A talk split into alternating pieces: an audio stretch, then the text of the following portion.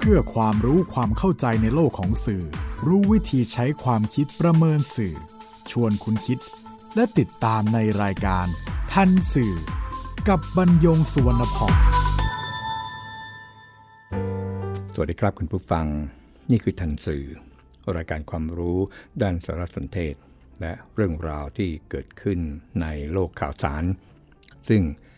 ส่งผลกระทบต่อบุคคลหรือสังคม อันเนื่องมาจาก เนื้อหาและสื่อนำมาเรียนรู้ร่วมกันเพื่อก้าวไปสู่สังคมคุณภาพ ออกอากาศทางไทย PBS Radio Podcast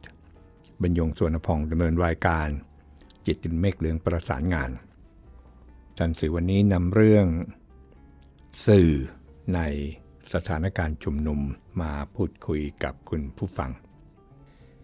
ครับการชุมนุมของกลุ่มต่างๆ ที่ใช้ชื่อเยาวชนปลดแอกหรือประชาชนปลดแอก หรือคณะรัษฎร 2563 ตลอดจนนักเรียนนักศึกษาและประชาชน ตั้งแต่ 18 กรกฎาคม 2563 ด้วยเงื่อนไขที่เริ่มต้น 3 ข้อ คือยุบสภา หยุดคุกคามประชาชนและแก้ไขรัฐธรรมนูญ แล้วก็เพิ่มขึ้น เพิ่มขึ้น ทั้งการขับไล่นายกรัฐมนตรี และรัฐมนตรีว่าการกระทรวงศึกษาธิการ ประการสำคัญก็คือการเรียกร้องให้ปฏิรูปสถาบัน แล้วก็บานปลาย เป็นให้ยกเลิกมาตรา 6 ของรัฐธรรมนูญที่ว่า ผู้ใดจะกล่าวฟ้องร้องกษัตริย์ไม่ได้ แล้วก็เพิ่มบทบัญญัติให้สภาผู้แทนรัษฎรสามารถพิจารณาความผิดของกษัตริย์ได้ เช่นเดียวกับที่เคยบัญญัติไว้ในรัฐธรรมนูญฉบับคณะรัษฎรให้ยกเลิก ประมวลกฎหมายอาญามาตรา 112 รวมถึงเปิดให้ประชาชนได้ใช้เสรีภาพแสดงความคิดเห็นต่อสถาบันกษัตริย์ได้ และนิรโทษกรรมผู้ถูกดำเนินคดี เพราะวิพากษ์วิจารณ์สถาบันกษัตริย์ทุกคนยกเลิกพระบัญญัติจัดระเบียบทรัพย์สินส่วนพระมหากษัตริย์ปี 2561 แล้วก็ให้แบ่งทรัพย์สินออกเป็นทรัพย์สินส่วนพระมหากษัตริย์ ที่อยู่ภายใต้การควบคุมของกระทรวงการคลัง แล้วก็ทรัพย์สินส่วนพระองค์ที่เป็นของส่วนตัวของกษัตริย์อย่างชัดเจน ให้ปรับลด งบประมาณแผ่นดินที่จัดสรรให้กับสถาบันกษัตริย์ ให้สอดคล้องกับภาวะเศรษฐกิจของประเทศ ยกเลิกส่วนราชการในพระองค์ หน่วยงานที่มีหน้าที่ชัดเจน เช่นหน่วยบัญชาการถวายความปลอดภัยรักษาพระองค์ ให้ย้ายไปสังกัดหน่วยงานอื่น และหน่วยงานที่ไม่มีความจำเป็น เช่นคณะองคมนตรีนั้นก็ให้ยกเลิกเสีย ยกเลิกการบริจาคแต่ละบริจาคโดยเสร็จพระกุศลทั้งหมด พื่อกำกับให้การเงินของสถาบันกษัตริย์อยู่ภายใต้การตรวจสอบ ยกเลิกพระราชอำนาจในการแสดงความคิดเห็นทางการเมืองในที่สาธารณะ ยกเลิกการประชาสัมพันธ์ และการให้การศึกษาที่เชิดชูสถาบันกษัตริย์ แต่เพียงด้านเดียวจนเกินงามทั้งหมด แล้วก็สืบหาความจริงเกี่ยวกับการสังหาร เช่นข่ารัษฎรที่วิพากษ์วิจารณ์ หรือมีความเกี่ยวข้องใด ๆ กับสถาบันกษัตริย์ แล้วก็ห้ามไม่ให้ลงพระประมาพิไทยรับรองการรัฐประหารครั้งใดอีก ในการชุมนุมแกนนำยังใช้ถ้อยคำหยาบคายต่อสถาบัน และผู้บริหารประเทศอย่างที่ไม่เคยเกิดขึ้นมาก่อนของการชุมนุมในอดีตแต่ทั้งหมดนั้นเมื่อประชาชนโดยทั่วไป เมื่อได้ทราบข่าวสารนี้แล้วเนี่ยก็ตกใจ บางคนถึงจะใช้คำว่าช็อก และไม่เคยคิดว่ามันจะเกิดขึ้นในเมืองไทย ในการชุมนุมอีกเช่นกันครับ โดยเฉพาะเหตุการณ์สลายการชุมนุมที่มีการใช้น้ำผสมสารเคมี ฉีดกดดันผู้ชุมนุมเป็นครั้งแรกในไทย แม้จะไม่รุนแรงเท่าที่ปรากฏในต่างประเทศ แต่ก็ถูกหยิบมาวิพากษ์วิจารณ์ เช่นเดียวกันกับสื่อมวลชนทั้งไทยและเทศ ต่างก็มารายงานข่าวนี้ ในแง่มุมต่างๆ อย่างไรก็ตามครับ เจ้าหน้าที่ของรัฐระบุว่ามีสื่อที่ฝ่าฝืน พระราชกำหนดฉุกเฉิน 4 องค์กร หนึ่งใน 4 ก็คือ Voice TV ที่เจ้าหน้าที่ของรัฐระบุว่า เข้าข่ายหลายองค์ประกอบความผิด ทั้งที่ขัดต่อพระราชกำหนดการบริหารราชการในสถานการณ์ฉุกเฉิน และก็พระราชบัญญัติว่าด้วยการกระทำความผิดเกี่ยวกับคอมพิวเตอร์ การขออำนาจศาลสั่งปิดแพลตฟอร์มออนไลน์ ตามพระราชกำหนดการบริหารราชการในสถานการณ์ฉุกเฉิน จะไม่สามารถอุทธรณ์ได้ หากจะไปเปิด Universal Resource Locator หรือที่รู้จักกันในชื่อย่อว่า URL หมายถึงตำแหน่งและก็ที่อยู่ของอินเทอร์เน็ตใหม่ ก็เป็นสิทธิ์ของสื่อที่จะกระทำได้ แต่ก็ต้องไม่กระทำผิดกฎหมาย นอกจากนี้ก็ยังให้สำนักงงานคณะกรรมการกิจการกระจายเสียงกิจการโทรทัศน์และกิจการโทรคมนาคมแห่งชาติ หรือกสทช และกระทรวงดิจิทัลเพื่อเศรษฐกิจและสังคม ระงับการแพร่หลายหรือลบข้อมูลออกจากระบบคอมพิวเตอร์ และแจ้งให้ผู้บริการอินเทอร์เน็ต และผู้บริการเครือข่ายมือถือทุกราย ระงับการใช้แอปพลิเคชัน Telegram อีกด้วย ขณะเดียวกัน ก็มีผู้ชุมนุมที่เรียกชื่อตนเองว่ากลุ่มประชาชนต่อต้านเฟกนิวส์แล้วก็มีวงเล็บข่าวปลอมทำหนังสือเรื่องขอให้สมาคมนักข่าววิทยุและโทรทัศน์ไทย พิจารณาทบทวน แล้วก็บทลงโทษในการนำเสนอสื่อที่บิดเบือนข้อเท็จจริงของสื่อองค์กรหนึ่ง เนื้อหาก็ระบุว่าปัจจุบันประชาชนมีการติดตามข้อมูลข่าวสารต่างๆ ผ่านทางวิทยุโทรทัศน์และสื่อโซเชียลมีเดียเป็นจำนวนมาก ซึ่งสถานีโทรทัศน์แห่งหนึ่งนำเสนอข่าวทั้งในและต่างประเทศ โดยมีประชาชนหลายกลุ่ม ให้ความสนใจ ติดตามในการนำเสนอข่าวสารนั้น แต่ในการนำเสนอข่าวของสถานีโทรทัศน์ ช่องนี้กลับนำเสนอข้อมูลที่คลาดเคลื่อนบิดเบือนไปจากข้อเท็จจริง ก็ทำให้ประชาชน ผู้รับข้อมูลข่าวสารเกิดความเข้าใจผิดในข้อเท็จจริงและเกิดกระแสวิพากษ์วิจารณ์ต่างๆ ในสังคม สร้างความปลุกปั่นแตกแยก เนื่องจากประชาชนได้รับข้อมูลอันเป็นเท็จจากสถานีโทรทัศน์ดังกล่าว ไม่ว่าจะเป็นการนำเสนอข่าวทางการเมือง ซึ่งเป็นเรื่องละเอียดอ่อนของสังคมไทย แต่กลับไม่นำเสนอแบบตรงไปตรงมาบนพื้นฐานของความเป็นจริง จนเป็นการชี้นำประชาชนบางกลุ่ม ให้ไปสู่ความแตกแยกและความรุนแรงที่มิอาจคาดคิดได้ ด้วยเหตุนี้ ทางกลุ่มประชาชนต่อต้านเฟกนิวส์จึงขอนำเรียนนายกสมาคมนักข่าววิทยุและโทรทัศน์ไทย ให้ทบทวนและพิจารณาการ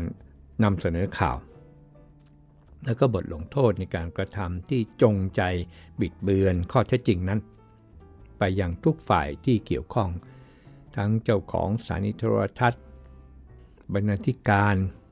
โปรดิวเซอร์ ผู้นำเสนอข่าว และผู้มีส่วนเกี่ยวข้องในการนำเสนอทุกขั้นตอน หากทางสถานีโทรทัศน์ไม่ได้มีการปรับปรุงแก้ไข ทางประชาชนต่อต้าน fake news จะขอให้ยื่นระงับการออกอากาศของสถานีโทรทัศน์ช่องนี้ ทั้งนี้ ทางกลุ่มประชาชนต่อต้าน fake news หวังว่าจะได้รับการพิจารณาอย่างเห็นสมควร และเชื่อมั่น ว่าทางสมาคมนักข่าววิทยุโทรทัศน์ไทย จะดำเนินการตามข้อเรียกร้องของกลุ่มประชาชนต่อต้าน fake news เพื่อที่ให้สังคมน่าอยู่และมีสื่อน้ำดีควบคู่กับสังคมไทย เป็นการรักษาเกียรติและก็จรรยาบรรณของผู้ร่วมอาชีพสื่อ และก็เป็นสังคมประชาธิปไตย ที่สามารถวิพากษ์วิจารณ์ในทุกมิติแห่งการนำเสนอข้อเท็จจริง แล้วก็ลงท้ายว่ากลุ่มปประชาชนต่อต้านเฟกนิวส์แล้วการทำหน้าที่ของสื่อล่ะครับ โดยข้อเท็จจริงเป็นอย่างไรในการรายงานข่าวสถานการณ์ชุมนุม เป็นเหมือนอย่างที่เจ้าหน้าที่ของรัฐเขาระบุ หรือเป็นเหมือนอย่างกลุ่มประชาชนต่อต้านเฟกนิวส์เขาระบุ หรือว่าเป็นทั้งสองอย่าง อีกสักครู่ครับ คุณกำลังฟังรายการทันสื่อกับบรรยงสุวรรณพอง ครับการทำข่าว สถานการณ์ชุมนุมการเมืองในครั้งนี้ จากการติดตามและก็ตรวจสอบ สื่อมวลชนโดยส่วนใหญ่ ยังปฏิบัติหน้าที่ไปตามกำลังความสามารถ แล้วก็ด้วยความรับผิดชอบ แม้ว่าโดยส่วนใหญ่อีกเช่นกันที่ก็รายงานไปตามกระแส ที่บอกว่ารายงานไปตามกระแส อันนี้หมายความว่า คือผู้ชุมนุมทำอะไรก็รายงานไปตามนั้น แต่ก็มีสื่อจำนวนจำนวนหนึ่งครับที่พยายามทำให้เกิดความสมดุล คือฝ่ายผู้ชุมนุมทำอะไร พูดอะไร แล้วก็ฝ่ายผู้บังคับใช้กฎหมายว่าอย่างไร รวมทั้งฝ่ายที่เกี่ยวข้องทั้งด้านบริหารคือรัฐบาล และด้านนิติบัญญัติซึ่งมีส่วนได้ส่วนเสียในฐานะฝ่ายนิติบัญญัติเนี่ยว่าอย่างไร แล้วก็ยังมีสื่อ ซึ่งทำหน้าที่เพิ่มขึ้นที่ไม่เพียงการรายงานข่าวอย่างสมดุล แต่ยังหาข้อเท็จจริงมาพิสูจน์การกระทำและคำพูดของฝ่ายต่างๆ ที่เกี่ยวข้องที่เรียกร้องความชอบธรรม หรือเพื่อที่จะใช้หรืออ้างความชอบธรรม โดยเฉพาะฝ่ายผู้ชุมนุมและฝ่ายการเมือง เพราะว่าในสถานการณ์ที่มีความขัดแย้งกับ การสร้างความชอบธรรม แก่ตนเนี่ยเป็นเรื่องสำคัญ ที่จะทำให้ฝ่ายตรงข้ามถูกมองว่าเป็นผู้ผิด หรือเป็นผู้กระทำโดยฝ่ายตนตกเป็นผู้กระทำและนำเสนอข้อเท็จจริงเปรียบเทียบ ให้ผู้รับสารซึ่งเป็นผู้อ่านผู้ฟังผู้ชมได้พิจารณา มาถึงกรณีที่มีสื่อถูกเจ้าหน้าที่ของรัฐดำเนินคดีตามกฎหมายต่างๆ ซึ่งรายการทันสื่อที่ผ่านมา ได้นำเสนอในกรณีที่มีคำถามว่าสื่อถูกปิดไปได้หรือไม่ไปแล้ว เพราะทันสื่อตอนนี้ ก็จะกล่าวถึงการทำหน้าที่ของสื่อในสถานการณ์ชุมนุมทางการเมืองที่มีการเรียกร้องให้นายกรัฐมนตรีลาออก ให้แก้รัฐธรรมนูญ ให้ปฏิรูปสถาบัน เรื่องที่จะเรียนคุณผู้ฟังต่อจากทันสื่อตอนที่แล้วก็คือ แม้ เจ้าหน้าที่ของรัฐ ไม่สามารถปิดสื่อได้ เพราะว่าระบุไว้ชัดเจนในรัฐธรรมนูญ แต่ก็ไม่ได้หมายความว่า สื่อมีเสรีภาพในการนำเสนอข่าวสารอะไรก็ได้ที่ผิดกฎกติกาของบ้านเมือง สื่อยังต้องอยู่ภายใต้กฎหมายไม่ต่างไปจากประชาชนคนทั่วไปครับ ซึ่งไม่เพียง ไม่ทำผิดกฎหมายเท่านั้นครับ สื่อพึงมีความรับผิดชอบมากกว่าคนทั่วไปในการเป็นสื่อมืออาชีพ เพราะงานของสื่อส่งผลกระทบต่อความรู้สึกนึกคิดของผู้รับสาร หากข้อมูลข่าวสารนั้นไม่ถูกต้อง ก็จะทำให้ผู้รับสารเข้าใจผิด และหากความเห็นหรือการชี้นำสังคมเป็นไปในทางที่ไม่สร้างสรรค์ ก็อาจจะทำให้สังคมเกิดความสับสน หรือเกิดความแตกแยกทางความคิดได้ กรณีที่มีสื่อถูกเจ้าหน้าที่ของรัฐดำเนินคดี นั่นแปลว่าเจ้าหน้าที่ของรัฐเห็นว่าการทำหน้าที่ของสื่อไปขัดหรือแย้งกับกฎหมาย ซึ่งก็ต้องว่ากันเป็นเรื่องเรื่องไปครับ มีคำถามที่ผมมักถูกถาม ในฐานะที่มีหน้าที่เกี่ยวข้องกับจริยธรรมวิชาชีพ ในองค์กรสื่อ ทั้งสมาคมนักข่าว นักหนังสือพิมพ์แห่งประเทศไทย แล้วก็สมาคมนักข่าววิทยุและโทรทัศน์ไทย นั่นคือ การที่สื่อเลือกข้างเนี่ยผิดจริยธรรมหรือไม่ ก็มีเรื่องนำเรียนคุณผู้ฟัง เป็นเรื่องที่เกิดขึ้นในสหรัฐอเมริกา ที่การเลือกตั้ง ประธานาธิบดี หลังการนำเสนอนโยบายของคู่แข่งขัน แล้วเนี่ย สื่อก็จะแสดงจุดยืนของตัว ว่าเห็นด้วยกับนโยบายของคู่แข่งขันกอหรือนโยบายของคู่แข่งขันขอ ในการเสนอตัวเป็นประธานาธิบดี กรณีที่เห็นชัดเจนคือโอปราห์ วินฟรีเป็นนักจัดรายการสนทนาทางโทรทัศน์ และก็เป็นผู้มีอิทธิพลด้านความคิดเห็นในวงการสื่อของสหรัฐ ประกาศชัดเจนว่าสนับสนุนในบารักโอบามา ในการเลือกตั้ง ประธานาธิบดีเมื่อปี 2551 จะด้วยนโยบายที่ถูกใจหรือการเป็นคนผิวสีด้วยกันหรือไม่ก็ตาม และอีกหลายกรณีนะครับ ก่อนหน้านี้ที่เกิดขึ้นในสหรัฐอเมริกา เขาประกาศชัดเจน ประเด็นไม่ได้อยู่ที่ว่าสื่อต้องวางตัวเป็นกลาง หากอยู่ที่การแยกแยะระหว่างข่าว ซึ่งเป็นข้อเท็จจริงกับความเห็นซึ่งเป็นอีกหน้าที่หนึ่งของสื่อ การเลือกที่จะสนับสนุนฝ่ายใดในทางการเมืองจึงเป็นเรื่องที่สื่อทำได้ และควรอย่างยิ่งที่ต้องแสดงให้สาธารณะได้ทราบอย่างชัดเจนด้วย เพราะนี่เกี่ยวข้องกับจริยธรรมวิชาชีพโดยตรง ทีนี้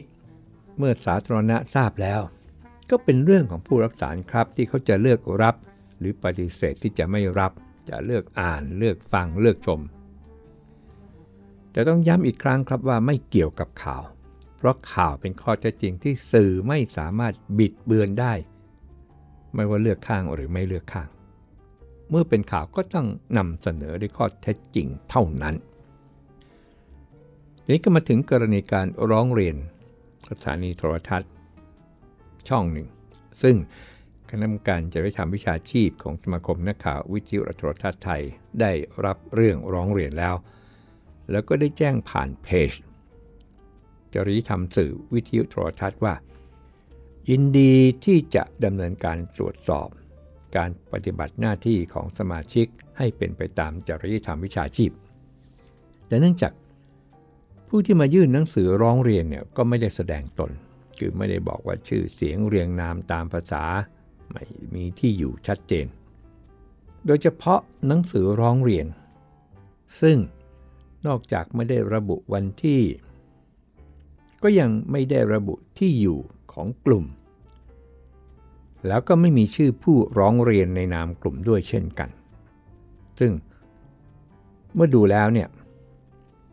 ก็มองเจตนาจากการแต่งกาย ของคนที่เข้ามายื่นหนังสือร้องเรียนเขาสวมกางเกงยืดสีแดง สวมเสื้อกล้าม สีขาว ครึ่งท่อน คือเปลือยล่าง เห็นพุง ขณะที่นายกสมาคมนักข่าววิทยุโทรทัศน์ไทย ซึ่งมารับเรื่องร้องเรียนก็สวมแจ็คเก็ต เพื่อเป็นการให้เกียรติแก่ผู้ที่มาร้องเรียน การแต่งกายก็เลยสะท้อนความพร้อมที่แตกต่างกัน ความพร้อมที่ว่านี้หมายถึงการแต่งกาย ที่ไม่ได้ให้เกียรติซึ่งกันและกัน แล้วการแต่งกายนั้นยังสื่อความหมายไปในทางล้อเลียนเสียดสี บุคคลที่ 3 กับเจตนาที่มาร้องเรียน ว่าไม่ได้มาร้องเรียนเนี่ยเพื่อที่เจตนาที่แท้จริงเนี่ยคือจะร้องเรียนเรื่องให้ตรวจสอบสื่อ และนี่ก็คือสิ่งที่ผู้มาร้องเรียนนี่นะครับถูกตั้งข้อสังเกต ครับอย่างไรก็ตาม หากประสงค์จะให้ดำเนินการต่อ คณะกรรมการจริยธรรมวิชาชีพของสมาคมนักข่าววิทยุและโทรทัศน์ไทย ก็ขอให้ระบุรายละเอียดตามที่ได้แจ้งไว้ นั่นก็คือ ที่ตั้งของกลุ่มที่เป็นทางการ เพื่อส่งผลการตรวจสอบไปให้ได้ทราบอย่างเป็นทางการ รวมทั้งมีลายเซ็น มีชื่อนามสกุลของตัวแทนกลุ่ม ในหนังสือร้องเรียน แล้วก็ถ้าการร้องเรียนเนี่ยยังต้องการตรวจสอบทั้งองค์กร อยู่แล้วแล้วก็เมื่อทางสมาคมนักข่าววิทยุและโทรทัศน์ไทยได้รับเรื่องร้องเรียนอีกครั้งหนึ่งแล้ว ก็จะส่งเรื่องไปยังสภาวิชาชีพข่าววิทยุและโทรทัศน์ไทย ซึ่งมีสมาชิกเป็นองค์กรสื่อ ส่วนสมาคมนักข่าววิทยุและโทรทัศน์ไทย มีสมาชิกเป็นบุคคลผู้ประกอบวิชาชีพสื่อ ไม่ได้มีความสัมพันธ์เชิงฉันตามติ ในการตรวจสอบองค์กรวิชาชีพสื่อแต่ประการใดคำว่าความสัมพันธ์เชิงฉันทามติหมายความว่า การที่คนกลุ่มหนึ่ง หรือว่าองค์กรแต่ละองค์กรเนี่ยมารวมตัวกัน แล้วก็ยินยอมพร้อมใจ ที่จะกำกับดูแลซึ่งกันและกัน มีการเซ็น รับทราบเซ็นยินยอมพร้อมใจ อย่างนี้เรียกว่าความสัมพันธ์เชิงฉันตามติครับนี่เรียนคุณผู้ฟังเพิ่มเติมเกี่ยวกับองค์กรวิชาชีพสื่อ บ้านเราเนี่ยมีเป็นร้อยๆ แต่ว่ามี2องค์กรหลักทางด้านสื่อสิ่งพิมพ์เดิมที่วันนี้ก็มีพัฒนาการไปเรื่องของ